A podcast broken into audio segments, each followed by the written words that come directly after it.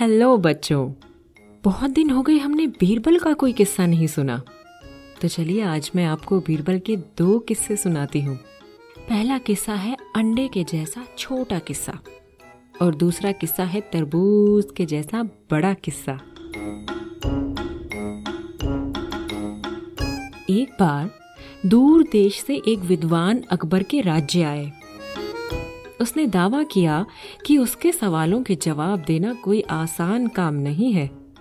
उसने बीरबल को चुनौती दी कि वो उसके सवालों का जवाब दे और खुद को उससे ज़्यादा बुद्धिमान साबित करे। उसने बीरबल से पूछा, बीरबल, आप सौ आसान सवालों के जवाब देना पसंद करेंगे या एक मुश्किल सवाल का? बीरबल ने मुस्कुराते हुए बोला, जनाब, एक मुश्किल सवाल पूछ लीजिए। विद्वान ने कहा, ठीक है तो बताइए कि पहले कौन आया, मुर्गी या अंडा? बीरबल ने तुरंत उत्तर दिया, मुर्गी. विद्वान ने पूछा, आपको कैसे पता? तो बीरबल बोले, जनाब, आपने कहा था आप एक सवाल पूछेंगे, वो एक सवाल आप पहले ही पूछ चुके हैं। एक बार अकबर और बीरबल के बीच में किसी बात को लेकर बहस हो गई। अकबर इतने नाराज़ हो गए कि उन्होंने बीरबल को महल छोड़कर जाने को कह दिया।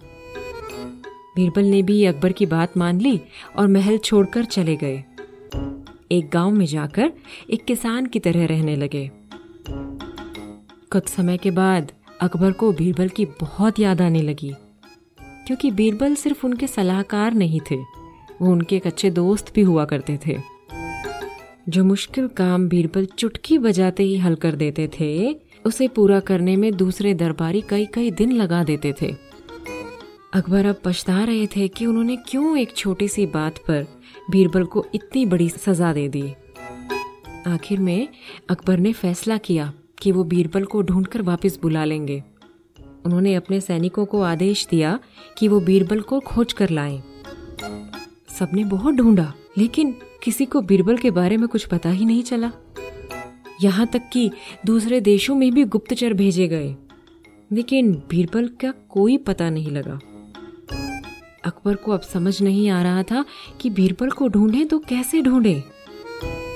फिर अकबर बीरबल को ढूँढने के लिए एक योजना बनाते हैं।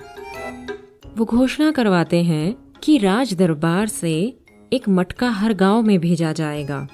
गाँव वाले या तो इस मटके को बुद्धि से भर कर दें, या फिर हीरे जवाहरात से। इस पहेली का जवाब तो किसी गाँव वाले के पास नहीं था। इसलिए सबने घड़े को हीरे जवाहरातों से भरकर ही वापस कर दिया। वो मटका घूमते हुए उस गाँव में पहुँच गया जहाँ बीरबल रहते थे। गाँव वाले परेशान थे कि बुद्धि से मटका कैसे भर सकते हैं। बीरबल ने गाँव वालों को आश्वासन दिया और कहा कि ये काम वो करके देंगे। बीरबल घड़े को अपने साथ लेके चले गए और खेत में ले जाकर एक तरबूज के फूल को उसमें डाल दिया। बेल को खाद पानी देते रहे। कुछ समय के बाद तरबूज घड़े में इतना बड़ा हो गया कि उससे बाहर निकालना भी असंभव था। बीरबल ने उस तरबूज को बेल से काटकर अलग कर दिया। उसने दरबार में मटके को यह कहकर भिजवा दिया कि इस मटके में बुद्धि है, लेकिन बिना मटके को तोड़े ही इसे बाहर निकालना होगा। अब तरबूज की शक्ल में बुद्धि को सिर्फ़ बीरबल ही भेज सकते थे। अकबर को पता चल गया कि यह काम तो बीरबल का ही है। वो गाँव गए और बीरबल को अपने साथ वापस लेकर आए और वहाँ से और किस्सों की शुरुआत हो गई। बच्चों, आपके पेरेंट्स मुझे मैसेजेस कर रहे हैं। बहुत सारे मैसेजेस आ रहे हैं, लेकिन मुझे अपने प्यारे दोस्तों की आवाज़ें सुननी है। अगली कहानी तब आएगी जब मेरे पास आपकी मीठी सी आवाज़ में मैसेजेस आएँगे और उन्हें हम शामिल करेंगे अपनी अगली कहानी में भी। तब तक कहानियाँ सुनते रहिए। और सबको सुनाते रहिए।